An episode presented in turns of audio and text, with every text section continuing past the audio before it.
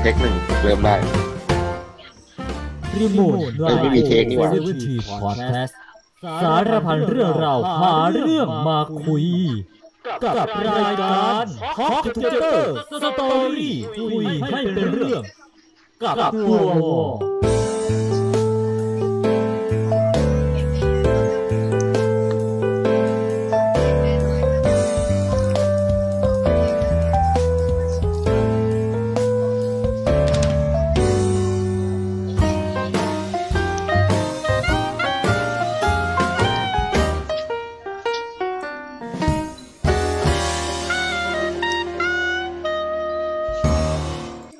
ครับ สวัสดีครับ ยินดีต้อนรับเข้าสู่รายการ Talk Together Story คุยให้เป็นเรื่องไลฟ์ใน EP แรกสารพันหาเรื่องมาคุย ครับสวัสดีครับ วันนี้เรามีแขกรับเชิญจากสุพรรณบุรีนะครับ ช่วยแนะนำตัวหน่อยนะครับผมฮัลโหลสวัสดีครับ สวัสดีคุณผู้ชมทุกคนนะครับก็ผมนะครับ ชื่อวิทวัฒน์นะครับ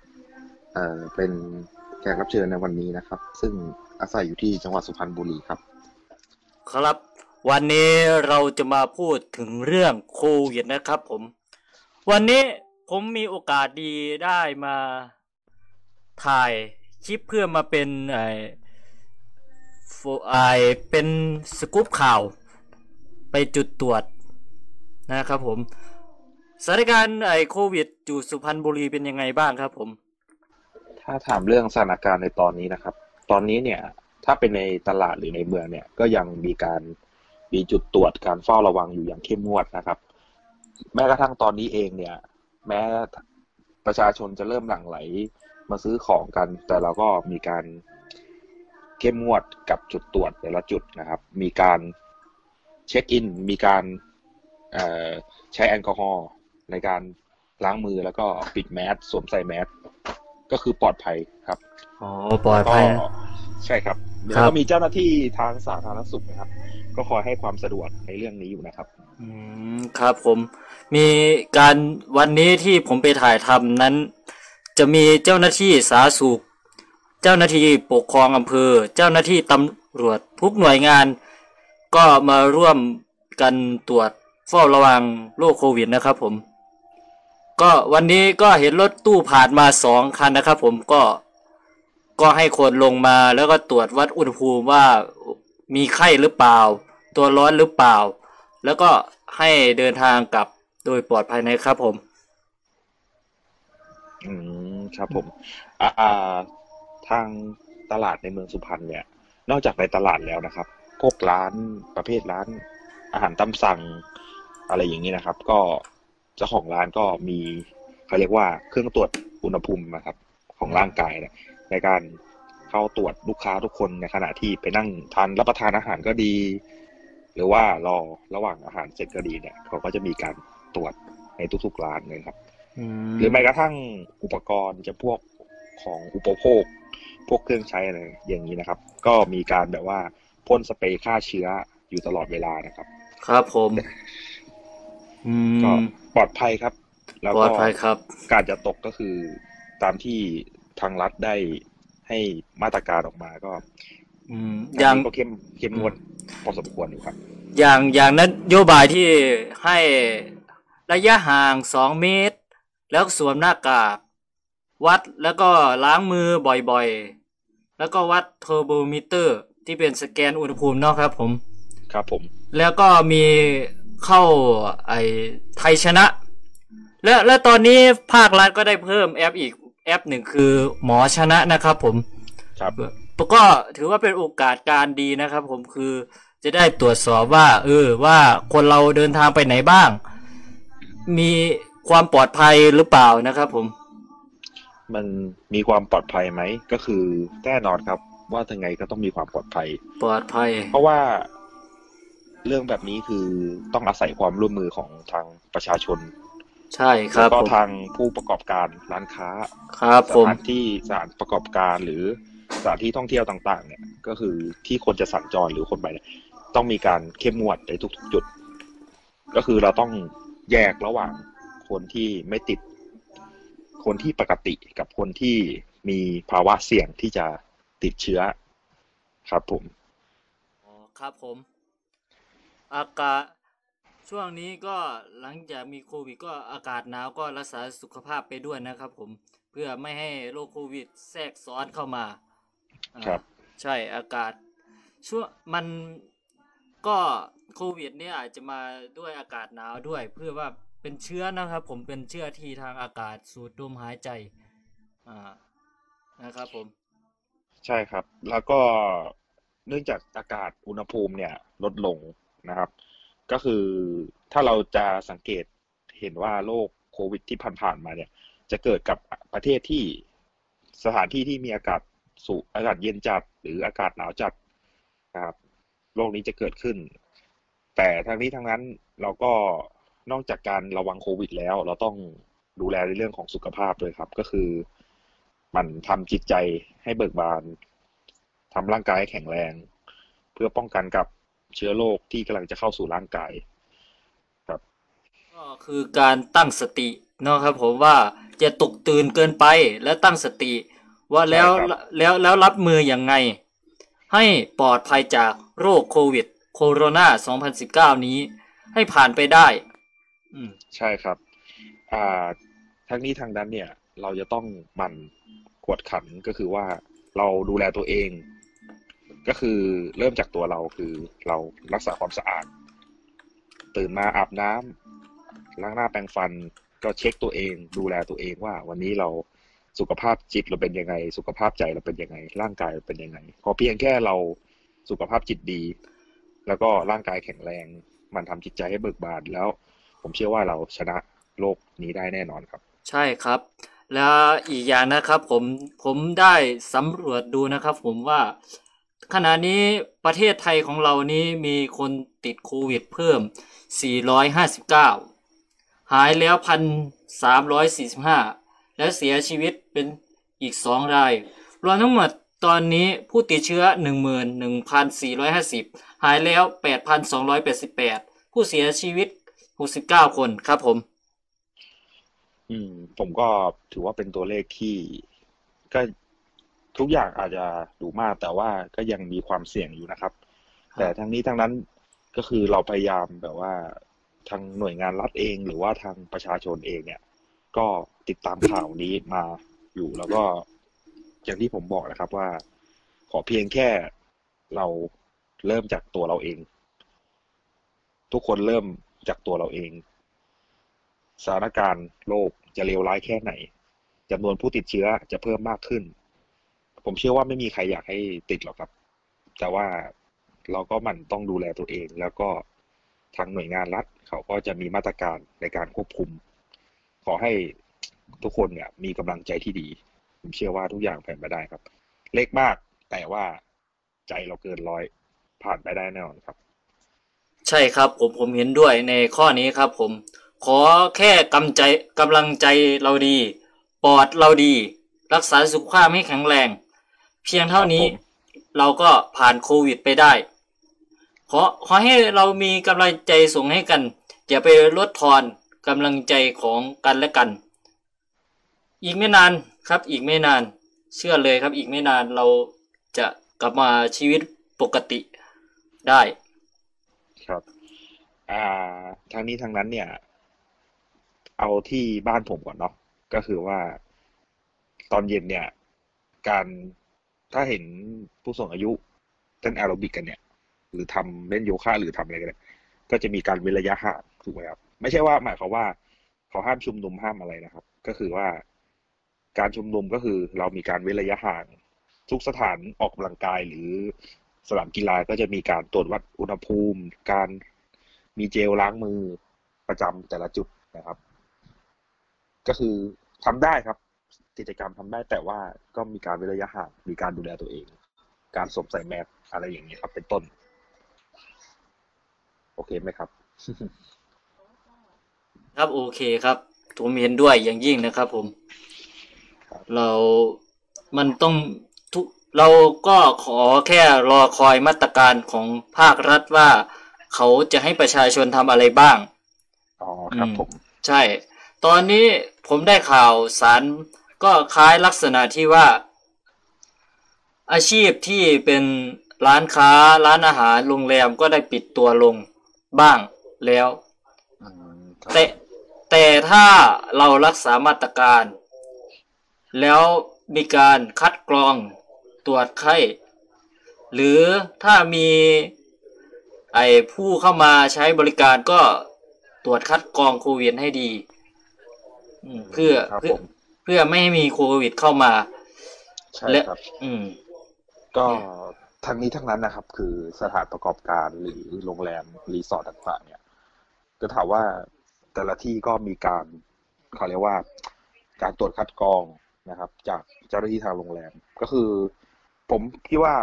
ทางสาธารณสุขหรือทางเจ้าหน้าที่ภาครัฐเนี่ยได้ไปทำการ train ให้กับเจ้าหน้าที่พนักงานต้อนรับโรงแรมหรือรีสอร์ทต่างๆ ให้มีการควบคุมตรงนี้ไว้แล้ว ก็คือ ก็มีการวัดอุณหภูมิ การใช้เจลล้างมือนะครับ ในการ check in จุดคัดกรองต่างๆ โอเค แต่มันก็มีตามสถานที่เขาจะสะดวกทำกันนะครับครับผมครับผมเอ่อโรคโควิดนี้มันก็ถ้ารับระยะเวลานี้ก็จะเข้าสู่ปีที่สองนะครับผมสำหรับประเทศไทยนี้ ถ้านับไปย้อนหลังปีหนึ่งปีที่แล้วก็คือปีคศ2020ก็ช่วงเดือนพฤษภาเนาะครับผม ครับผม เริ่มแรกนี้มันก็เดือนมีนาจุดอ่าเป็นจุดเริ่มต้น แล้วก็เริ่มมีมาตรการป้องกันเรื่อยๆเรื่อยๆอืม และมันอาจจะเกิดว่าช่วงเดือนมีนาเป็นต้นไปนี่มันเข้ามันเป็นฤฤดูร้อนแล้วก็มาเป็นฤดูหนาว เอ้ยไม่ใช่สิฤดูฝน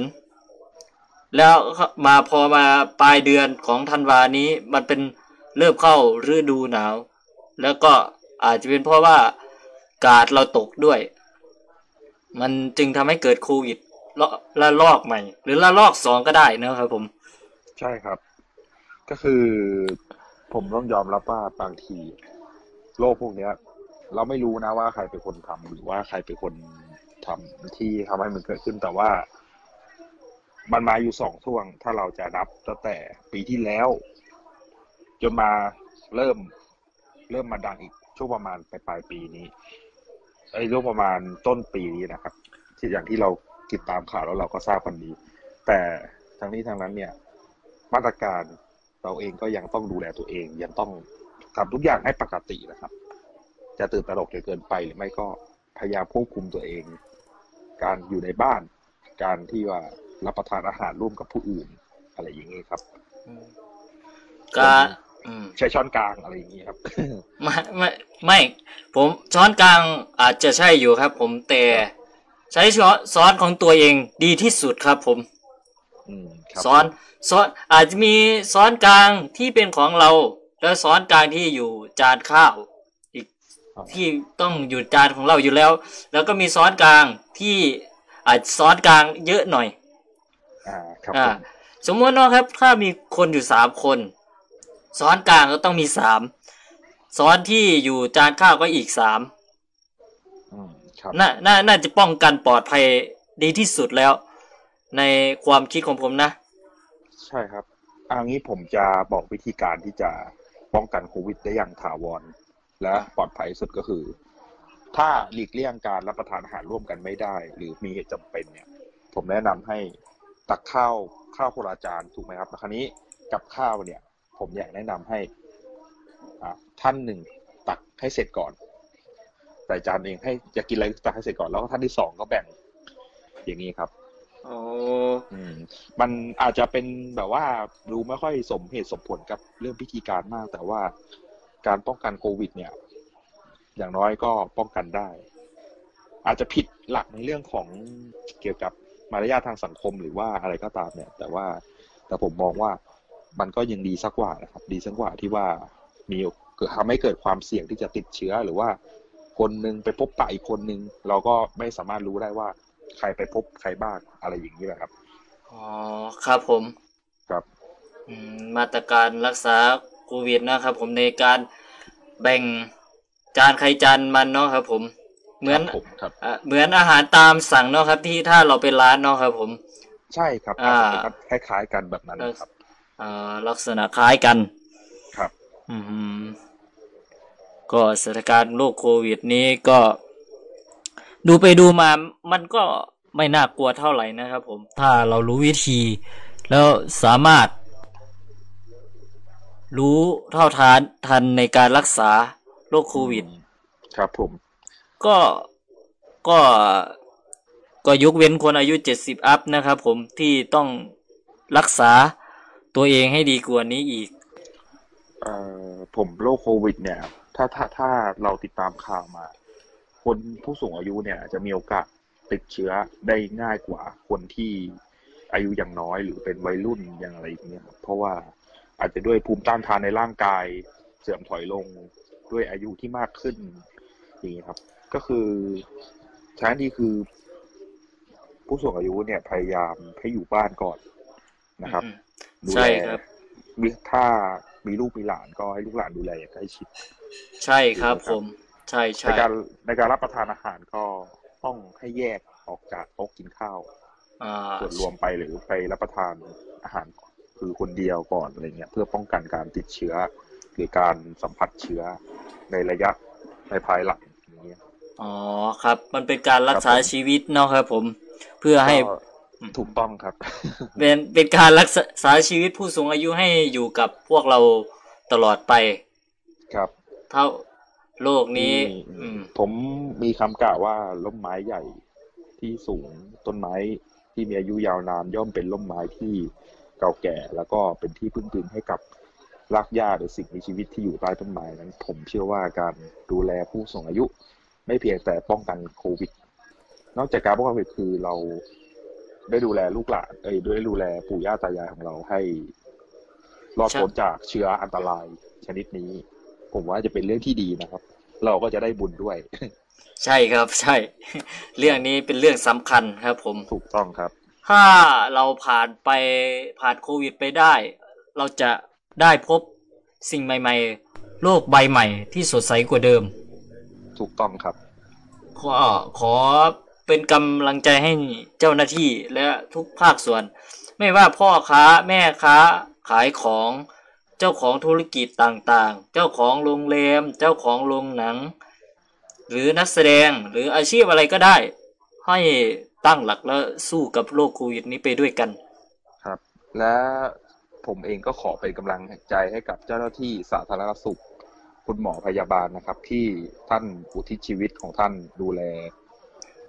ผู้ป่วยหรือควบคุมมาตรการ ถ้าท่านยังได้รับฟังในสิ่งที่ผมพูด ผมขอให้ทุกท่านนะครับ จงมีแต่ความเจริญ มีแต่ความสุข ใช่คและรับ ท่านปฏิบัติหน้าที่ของท่านได้สุดยอดเต็มความสามารถของท่าน ผมขอยกย่องด้วยใจครับ ใช่ครับ แล้วเราจะผ่านโรคบ้าบอคอแตกนี้ไปด้วยกันครับ ผมครับผมโรคบ้าบ้าคอแตก แล้วก็ขอให้วัคซีนนี้ ผลิตขึ้นมาโดยไวก็ขอให้โควิดนี้เป็นแค่ไข้หวัดธรรมดาใช่ที่ครับอ่า แล้วก็ผมก็ขอให้โลกนี้มันหายไป แล้วพวกเราจะได้ไป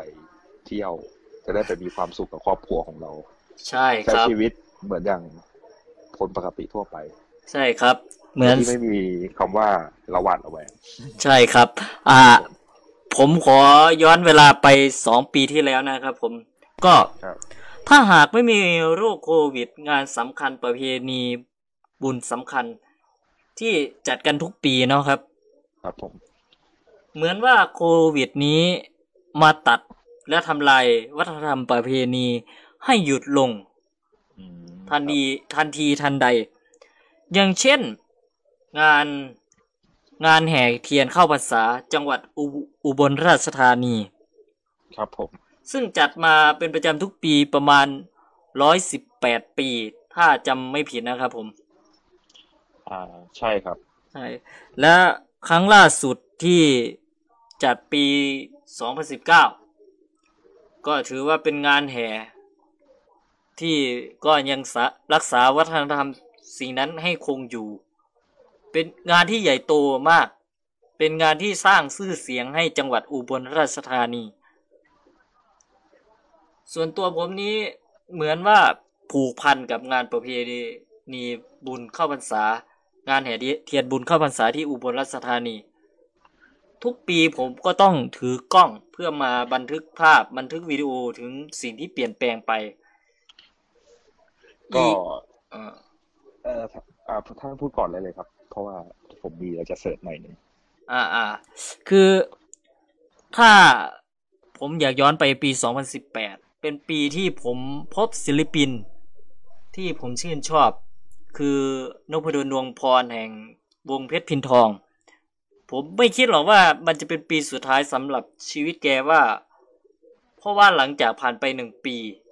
แกก็เสียชีวิตด้วยโรคภัยของแก อืม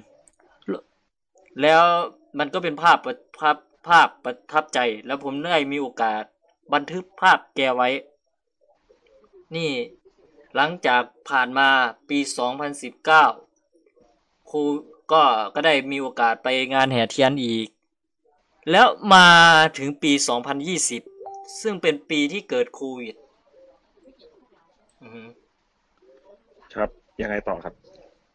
เมื่อมันมีโรคโควิดขึ้นมา งานทุกงานของที่เป็นวัฒนธรรมประเพณีที่เกี่ยวกับงานแห่เทียน ก็เป็นแค่การแสดงโชว์เฉยๆ ไม่มีการแห่เทียนเหมือนปีที่ผ่านๆมา อ่า อืม อ่า มันก็เป็นเป็นเรื่องของโรคภัยไข้เจ็บครับ มันเป็นเรื่องที่มีใครอยากให้เกิดแต่ว่าเรื่องประเพณีอะก็คือว่า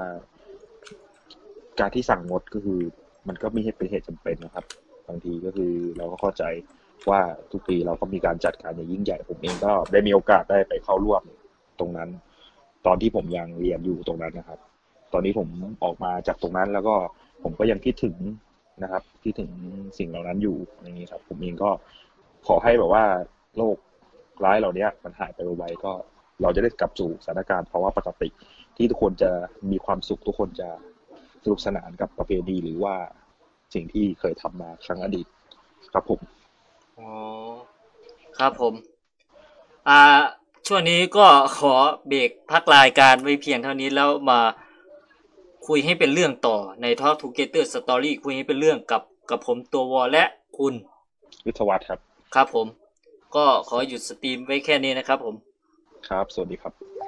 สวัสดีครับ ยินดีต้อนรับ Talk Together Story ในช่วงที่สองได้แล้วนะครับผม วันนี้เราจะมาพูดถึงเรื่องประเพณี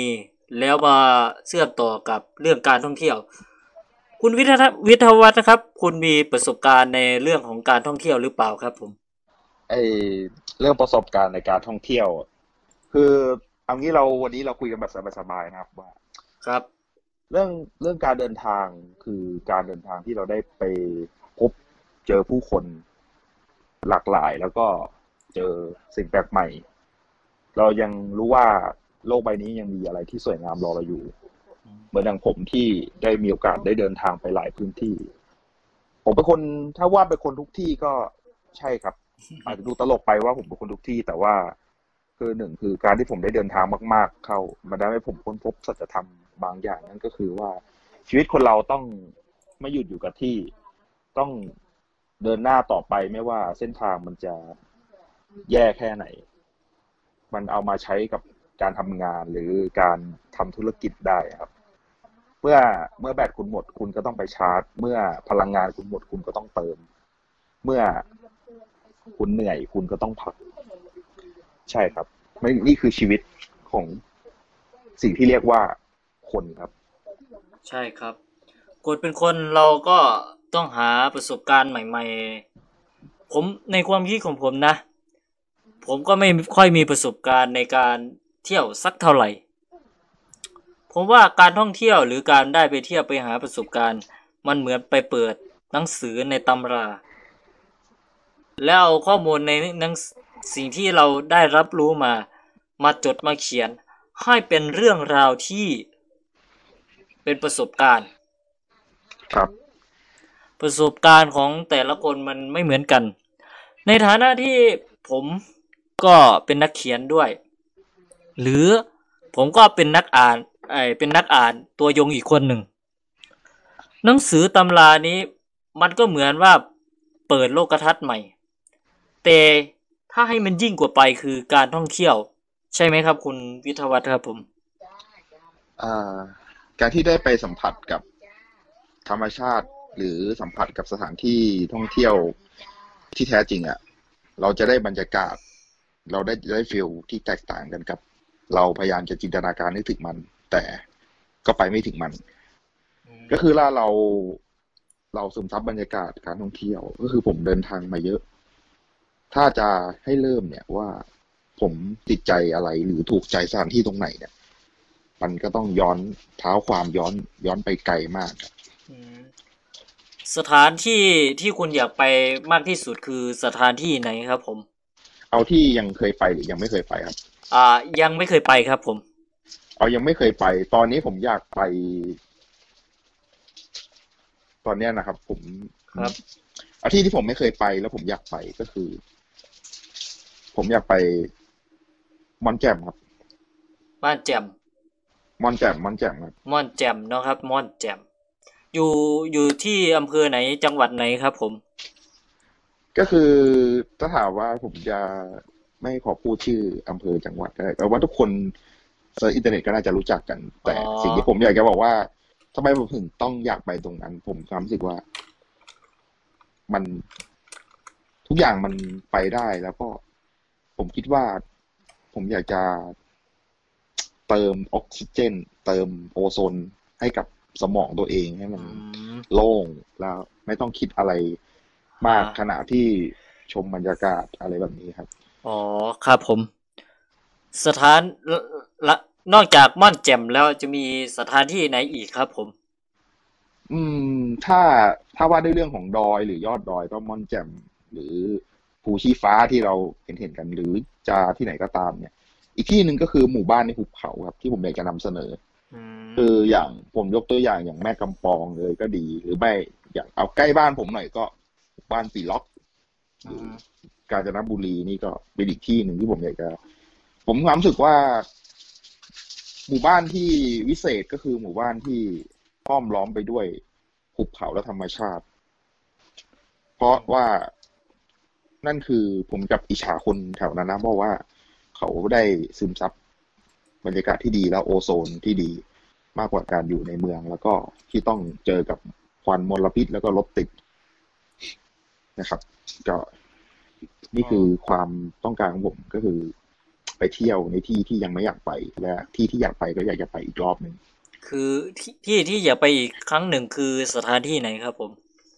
เอาสถานที่ที่อยากไปอีกที่หนึ่งนะครับผมอยากไปอ่าที่นี้เลย ครับ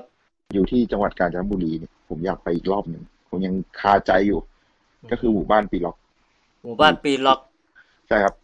นั่นแหละอ๋อที่เขาเรียกกันอีต่องปีล็อกนี่แหละ ก็คืออ๋อว่าทำไมผมมีอะไรติดใจผมยังค้างคาใจอยู่ก็คือ มันมี เอ่อหุบเขาหุบเขาหนึ่งนะครับหุบเขาหนึ่งที่ชื่อเขาช้างเผือก เขาช้างเผือก ใช่ครับ ครับก็คือว่าอืผมดูหลายคนแล้วแหละ เห็นคนไปเดินกันไปอะไรกัน เนี่ยอืมเป็นส่วนหนึ่งที่ผมอยากจะไปอีกรอบหนึ่งแล้วก็ ผมจะไปเดินดูที่ว่าที่เขาว่าเดินขึ้นแล้วมันยากลำบาก ว่ามันจริงไหมอ่ามันจะยากกว่าที่ภูกระดึงที่ผมเคยไปหรือเปล่า อ๋อครับผมครับถ้าพูดถึงภูกระดึงชช่วยพูดประสบการณ์ที่ไปภูกระดึงหน่อยครับ ผม โอ้โห เหนื่อยมากครับ ผมนี่เดินไปแล้วขึ้นไปได้สักพักหนึ่ง ร่างกายไม่ได้ฟิตครับอ่าออกกำลังกายไม่ได้ออกกำลังกายครับ ตอนนั้นที่ไปก็คือ ก็คือ ตัดสินใจไปเลยครับ แล้วก็ผมก็เดินขึ้นไปเรื่อยๆ แล้วผมก็สุดท้ายต้องไปนั่งนั่งพักอยู่ตรงไอทางที่จะขึ้นไปสู่จุดจุดสูงอะ จุดถึงจะถึงภูกระดึงอะนั่งอยู่เป็นชั่วโมงอะด้วยร่างกายไม่พร้อมด้วยอะไรหลายๆอย่าง แต่ว่าด้วยที่ว่าผมว่าอะตัดสินใจกัดฟันอดทนนิดหนึ่งขึ้นไปจนพิชิตยอดดอย ผมก็รู้สึกว่า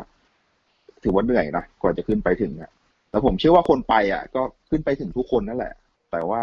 เพียงแต่ว่าขึ้นขึ้นช้าหรือเร็วแค่นั้นเองเองครับ ครับ มันคือประสบการณ์เนาะครับ ผม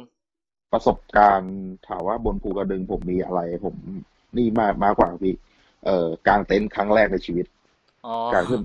ผมครับกางเต็นท์เป็นครั้งแรกในชีวิตคือขึ้นภูกระดึงนี่แหละครับอ๋อครับผมครับผมซื้อเต็นท์มาเนี่ยเป็นเต็นท์ประกอบนะครับ ภาพจำผมคือตกลงมันกลางยังไง มัน ผมก็เลยเฮ้ยมันตกลงมันกลางยังไง ก็สุดท้ายเรากางเต็นท์ขึ้นได้ ก็มีเต็นท์นอนคืนนั้น เออโชคดีไปเนาะครับ ผม ใช่ครับ อ่า ผมก็ถ้าไปเที่ยวที่มีประสบการณ์ก็ไปน้ำตกหรือไปทะเล ทะเลมันเป็นของพื้นพื้นแล้วเนาะครับผม ไม่ว่าจะเป็นชลบุรี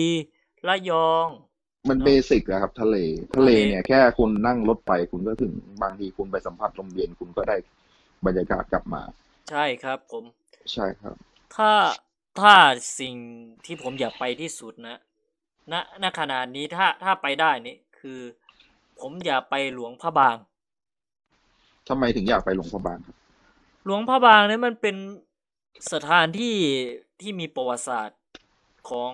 ยาวนานของอาจจะเป็นของมนุษยชาติของชนชาติลาวก็ได้นะครับผมไม่ว่าลาวหรืออีสานนี่อาจจะมีเลือดเชื้อไขเดียวกัน คุณคุณเป็นคนสุพรรณใช่ไหมครับ ผมเอ่อผมผมคนทุกที่ ครับครับหมายหมายถึงว่าสถานที่คุณอยู่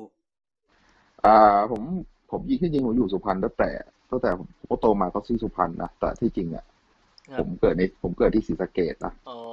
ครับ แต่ว่าแต่ว่าก็มีโอกาสจับพลัดจับผลูเนี่ยครับ ก็คือตามพ่อแม่มาก็คือทำงานอยู่ที่สุพรรณก็คืออ๋อก็ผมก็เคยไปเรียนอยู่อุบลในช่วงช่วงเวลาหนึ่งของชีวิต แล้วก็สุดท้ายก็กลับมาอยู่กับพ่อแม่ที่สุพรรณแล้วก็ทำงานทำการทำอะไรจนถึงอายุประมาณนี้ก็ก็อยู่สุพรรณยาวมาเลย คือคือที่ผมเกรินไปถึงเรื่องของสุพรรณบุรี เพราะว่าผมกำลังกำลังพูดถึงเรื่องสำเนียง สำเนียงของผมอยากพิสูจน์ดูว่า สำเนียงที่เขาว่าหลวงพระบางกับสุพรรณสุพรรณบุรีนี้มีสำเนียงเดียวกัน คือสำเนียงเหนือ อ่า ครับผม ว่ามันจริงหรือเปล่า อ่า ถามว่าสำเนียงเหน่อไหม ก็เรื่องจริงครับ ก็สำเนียงก็จะคล้ายกัน แต่ว่าทั้งนี้ทั้งนั้นก็คืออาจจะทางสุพรรณก็จะไทยไทยเหน่อ ก็คือแต่ทางนู้นก็จะทางอีสานก็จะออกไปทางเหน่อหน่อยอะไรอย่างนี้ครับ ก็จะคครับล้ายๆกันแต่อาจจะต่างกันแค่คนละคำคือสำเนียงอาจจะเหมือนสำเนียงเหมือน แต่ว่าภาษาก็คือคนละแบบกันอะไรอย่างนี้คนละแบบเนาะครับผมอาจจะใช่เป็นครับมันก็ก็เหมือนอืมก็เหมือนกับคนพูดพูดไทยกับพูดอังกฤษอะไรเงี้ยครับก็อาจจะพูดก็คือ พูดพูดเหมือนกันสำเนียงแบบ อาจจะคล้ายกันแต่ว่าภาษาที่ใช้ก็คงคนละแบบกันอะไรเงี้ยครับอ๋อแล้วแต่ตามพื้นที่ของแต่ละภาคกันไป แต่ว่าผมว่าเรานี่ดีกว่าครับ ก็ถ้าพูดถึงการท่องเที่ยวก็พูดเรื่องภาษาแล้วก็ มันก็จะได้อรรถรสอีกแบบหนึงนะครับในในการที่จะสนทนาต่อไป ใช่ครับ แต่ผมผมอยากจะเพิ่มเติมในเรื่องของเอ่อผมก็เองก็อยากจะไปเที่ยวที่ที่ยังไม่อยากไปหลายที่ อย่างหลวงพ่อบางกับอยู่ที่เมืองลาวเองก็เป็น จุดหมายหนึ่งที่ก็อยากจะไปสักครั้งหนึ่งอะไรอย่างนี้ครับครับ ผมถ้ามีโอกาสก็คงจะได้ไปด้วยกันนะครับผม ก็ผมก็ยินดีเสมอครับที่จะเราจะร่วมทางกันไปด้วยกัน ร่วม อาจจะเป็นผมก็ช่วงนี้ผมก็มีสำหรับที่จะไปก็คือ ผมก็อยากจะเดินทางที่จะเปลี่ยนบรรยากาศ มันพอจะเป็นไปได้ไหมครับ คุณวรวุฒิว่าเราจะโรดทริปกันยาวได้ๆโรดทริปก็คือเราอืม ถ้าพูดตามภาษาวัยรุ่นก็คือแว้นมอเตอร์ไซค์กันไปโอ้โหแบบแบบคุณขออนุญาตเอ่ยชื่อนะครับคุณคุณไกจินที่ชื่อช่องกันคุณเบนซ์ไกจินทิพย์อย่างกับอ๋อคุณเลย์แมคโดนัลอย่างเงี้ยครับอ่าครับผมทั้งทั้งสองท่านก็เป็นบุคคลที่ผมชื่นชอบแล้วก็ติดตามในช่อง YouTube อยู่เป็นประจำนะครับว่า เขาก็ได้มีโอกาสที่ขับรถขึ้นเหนือล่องใต้ด้วยรถมอเตอร์ไซค์เขาน่าทึ่งมากครับสองคนนี้ อ๋อกับคุณก็ฝากช่องเขาด้วยแล้วกันครับคุณเลย์แมคโดนัลกับคุณเบนซ์ไกจินทิพย์ครับ ใช่ครับครับ มันเป็นการเปิดทางให้รายการ ให้ให้คนอื่นมีความคิดอยากทำรายการท่องเที่ยว ได้ไปพิสูจน์ด้วยกัน ใช่ครับ ใช่ครับ ก็จะมีโอกาสกับผมจะก็คงเป็นสักครั้งหนึ่งได้ผมกับคุณวรวุฒิก็คือจะได้รถทริปกันได้ได้เราคจะบไปในที่ที่ที่เราอยากไปแล้วก็ด้วยรถมอเตอร์ไซค์คู่ใจของเรา อ่าใช่ครับ รถมอเตอร์ไซค์ก็ได้ แต่ครับผม แต่ผมอยากมีพิเศษกว่านี้คือ รถสองแถวครับผม อ่าครับผม รถสองแถวคือ ถ้าเราไปยามค่ำค่ำกลางดึกเนาะครับ ผม เหนื่อยแค่ไหน ถ้าเราเหนื่อยเราก็มานอนที่สองแถวรถกระบะ แล้วผูครักบอูนอนผูกครับเปียนอนนะครับ ผม ถ้ามีแรงแล้วก็รู้สึก อยากเดินทางก็กลับไปขึ้นรถแล้วก็ขับไป ครับ ไปที่แต่จุดหมาย แต่ทีนี้ทั้งนั้นคือก็คือผมจะอธิบายก็คือว่า ถ้าเป็นรถทริปจริง ๆ ก็คือว่ารถมอเตอร์ไซค์สองคัน คือเราไปกันสองคนก็คือว่าเราค่ำไหนเรานอนนั่น เราจะมีเต็นท์ไปด้วย ไปกลางพักแรมนอนอย่างเงี้ยครับ ก็คือเหมือนการเดินทาง อาจจะกินเวลาสักอาทิตย์หนึ่งอะไรเงี้ยอาจจะเป็นจุดหมายอย่างเช่น ขึ้นเหนือล่องใต้ตะวันออกตะวันตก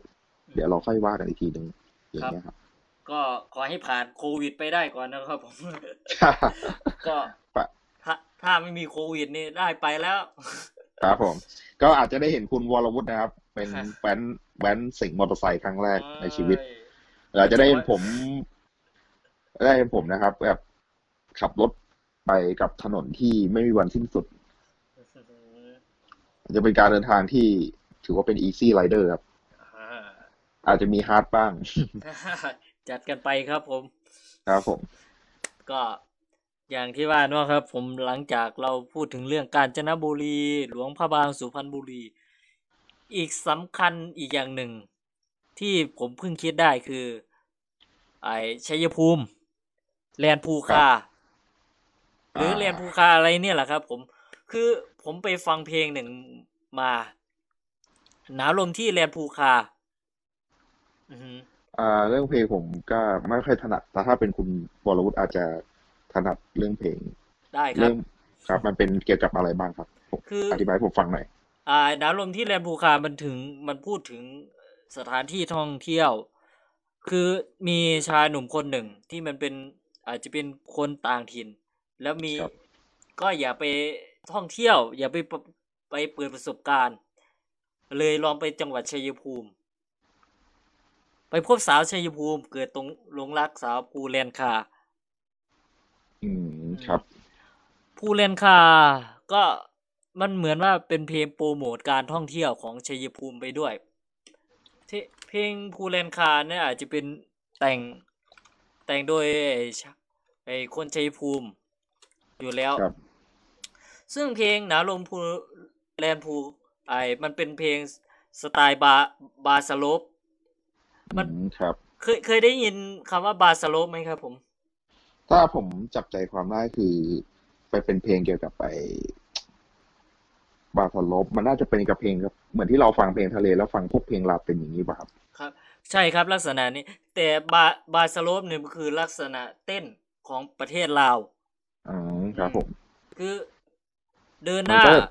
ถ้าสรุปว่ามันก็คือคล้ายๆ เพลงลาตินของทางใต้ อ่าที่ว่าชาวทะเลที่เขาเปิดกันนะครับ อ่าใช่ครับไอ้หนาวลมที่ที่ภูแลนคา ครับผม นี้ร้องโดยคุณท็อปนารากร ก็เป็นหมออืมลำอีกคนหนึ่ง ซึ่งหนาวลมที่ภูแลนคาเนี่ยมันมันไปเชื่อมโยงกับเพลงเก่า เพลงหนึ่งคือชัยภูมิบ้านพี่ ซึ่งขับร้องโดยคุณคุณอะไอเพลินพรมแดน เพลินพรมแดนและแต่งโดยอาจารย์สงเคราะห์คือก็คือมันเป็นเพลงสมัยใหม่ แล้วก็ย้อนไปพูดถึงเพลงที่เคยโด่งดังในอดีต คือมันทำให้เหมือนว่าจังหวัดชัยภูมิ ก็มีวัฒนธรรมปีมีวัฒนการวิวัฒนาการเปลี่ยนไปเรื่อยๆ จากอดีตถึงปัจจุบัน ครับ อย่างเช่น มันบอกในเนื้อเพลงเดิมนะชัยภูมิที่รถยนต์แล่นผ่านอ่าก็ถ้าผมมองก็มองอย่างนี้ครับ มองในอีกของรูปแบบของตะกะผมว่า ก็คือเพลงเพลงบางเพลงเนี่ยจะสื่อเราจะสื่อถึงเพลงที่แสดงถึงสถานที่ตรงนั้น บรรยากาศตรงนั้น คนแต่งอาจจะได้ได้รับอิทธิพลจากด้วยความที่ว่า เป็นบรรยากาศที่เขาจดจำในวัยที่ในวัยเด็กหรือในวัยที่เขาแบบ นึกนึกถึงไม่จำเป็นต้องมีดนตรีแล้วเขาก็นึกถึงตรงนั้นได้ตลอดเขาอาจจะมาเขียนลงเป็นเพลงในรูปแบบของเขาอะไรอย่างเงี้ยครับอ่าใช่ใช่ครับผมใช่ครับ เหมือนคนแต่งเพลงด้วยแต่งเพลงด้วยอาการเคลิ้มแต่งเพลงด้วยด้วยจิตวิญญาณที่แบบว่า มันต้องเป็นประกาศชั้นสูงพอสมควรนะในการที่แบบจะนึกถึงอะไรพวกนี้ได้นะครับอ่าคนไอคนที่แต่งเพลงชัยภูมิบ้านพี่เนี่ย แกก็เป็นคนชัยภูมิด้วยครับ ผมอืมครับ นี่คือนี่คือข้อมูลที่ผมศึกษามาเมื่อสักครู่นะครับ ผมโผในเน็ตนี่แหละครับ ผมอ่า ชัยครัภูบมิผมบ้านพี่ อ่า คุณวรวุฒิครับครับ อ่าคราวนี้ว่ารายการของเราเนี่ย แต่คราวนี้เราถึงจุดสุดท้ายแล้วของรายการในวันโอนี้ เคครับ ผมก็คือก็คือผม ผมคิดว่า บทสรุปของการพูดคุยกันในวันเนี้ยอ๋อหนึ่งคือมันเป็นเทปเทปแรกของเราแล้วก็ มันแน่นอนครับว่ามันอาจจะมีปัญหานิดหนึ่งในการสื่อสารแล้วก็อะไรที่แบบว่ายังไม่พร้อมหลาย ๆ อย่างก็คือ อยากให้เป็นกำลังใจ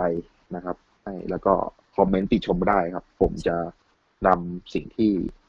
คนดูหรือคนฟังเนี่ยอ่าที่ติชมเข้ามาเนี่ยคือไปแก้ไข ใช่ผมครับผม มันก็จะทำให้รายการ Talk Together Story คุยให้เป็นเรื่องกับสองเราตัววอแบครับบผมในประเภท livestream เป็นครั้งแรกในชีวิต ที่อืมสนทนากันแบบเป็นจริงเป็นจังแบบรายการครับปกติเราก็คุยกันแบบนี้อยู่เรื่อยนะครับ ผมแต่จะไม่ทางการขนาดนี้ แต่ไลฟ์สดครั้งต่อไปอาจจะเต็มกว่านี้ครับ ผม อาจจะต้องมีการปรับปรุงแก้ไขหลาย ๆ จุดครับ ก็คืออือฮึ นอกจากเราได้ทำรายการพูด เราไม่ได้แค่พูดเก่งไม่ได้เราไม่ได้แค่พูดกันอย่างเดียวครับ แต่ว่าเราจะมีในการเราจะมีรายการเราจะมีแบบไปท่องเที่ยวกันด้วยใช่แต่ว่าแต่รอให้อย่างที่คุณวรวุฒิบอกว่ารอให้โควิดสถานการณ์โรคร้ายนี้ผ่านไปก่อน ครับผมเราเราจะต้องมีการเดินทางไกลกันแล้วก็ถ่ายทำรายการแล้วมันจะเข้มข้นกว่านี้ครับ ผมใช่ขอครับรับประกันแล้วก็พูดด้วยความสัตย์จริงเลย ใช่ครับ ก็ทุกอย่างจะประดังเข้ามาหมด ไม่ต้องคุณวรวุฒิจะต้องได้พบเจอในสิ่งที่แบบว่า เป็นที่จดจำในชีวิต ไม่มีวันลืมเลยครับ ครับก่อนก่อนจะจบรายการนะครับ ผม ท่านผู้ฟังหรือท่านผู้ชมชมสามารถฟังย้อนหลังได้ที่ริมูน9417 หรือริมูนริมูน NFS ก็ได้ครับเป็นรายการพอดแคสต์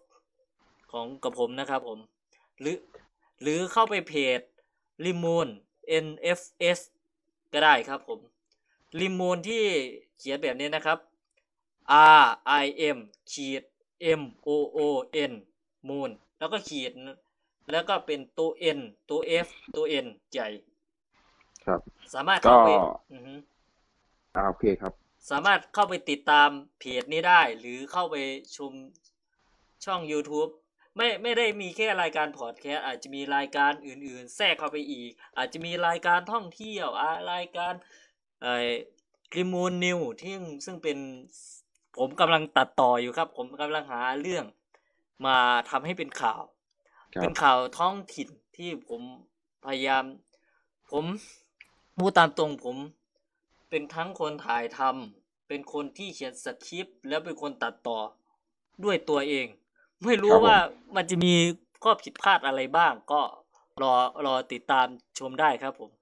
ครับสำสำหรับอืมอ่าโอเคครับ ให้ผมฝากละกัน โอเคครับเลยครับสำหรับว่าคือรายการตรงนี้คือครับคุณวรวุฒิก็คือทำหน้าที่เทคนิคแล้วเราก็เป็นผู้ดำเนินรายการกันทั้งสองท่าน แต่ต่อไปโครงการในอนาคตก็คือว่าอย่างที่ผมบอกคือหลังจากโควิดเสร็จก็จะมีการลดทริปหรือการเดินทางไกลแล้วก็เราจะได้ไปสัมผัสสถานที่ที่ ที่เป็นความทรงจำทั้งที่เป็นความทรงจำแล้วก็สถานที่ที่เป็นความทรงจำครั้งใหม่ของเราครับคุณผู้ชมก็ติดตามได้ จะมีการทำแบบไม่แพ้ รายการท่องเที่ยวอื่น ๆ ที่ท่านผู้ชมทุกท่านที่เคยได้รับชมรับฟังกันไม่แพ้แน่นอนครับ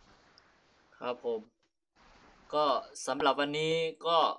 คงขอจบรายการเพียงนี้ แล้วเรามาพบกันใหม่ในโอกาสหน้า เราจะมาครับพูดในหัวข้อเรื่องอะไรนั้น ต้องรอฟัง livestream ทางเฟซส่วนตัวผม ส่วนเพจรอรอนิดหนึ่งนะครับ ผมยังหาวิธีทางทำให้มันไลฟ์สดได้ รอก่อนนะครับ ก็จบรายการเพียงเท่านี้แล้วขอฟังเพลง jingle ปิดท้ายด้วยนะครับผม ครับ ขอบคุณมากครับรีโมทได้โฟเซเว่นทีพอดแคสต์ สารพันเรื่องเราวหาเรื่องมาคุย กับรายการฮอคทูเตอร์สตอรี่คุยให้เป็นเรื่อง กับตัววอ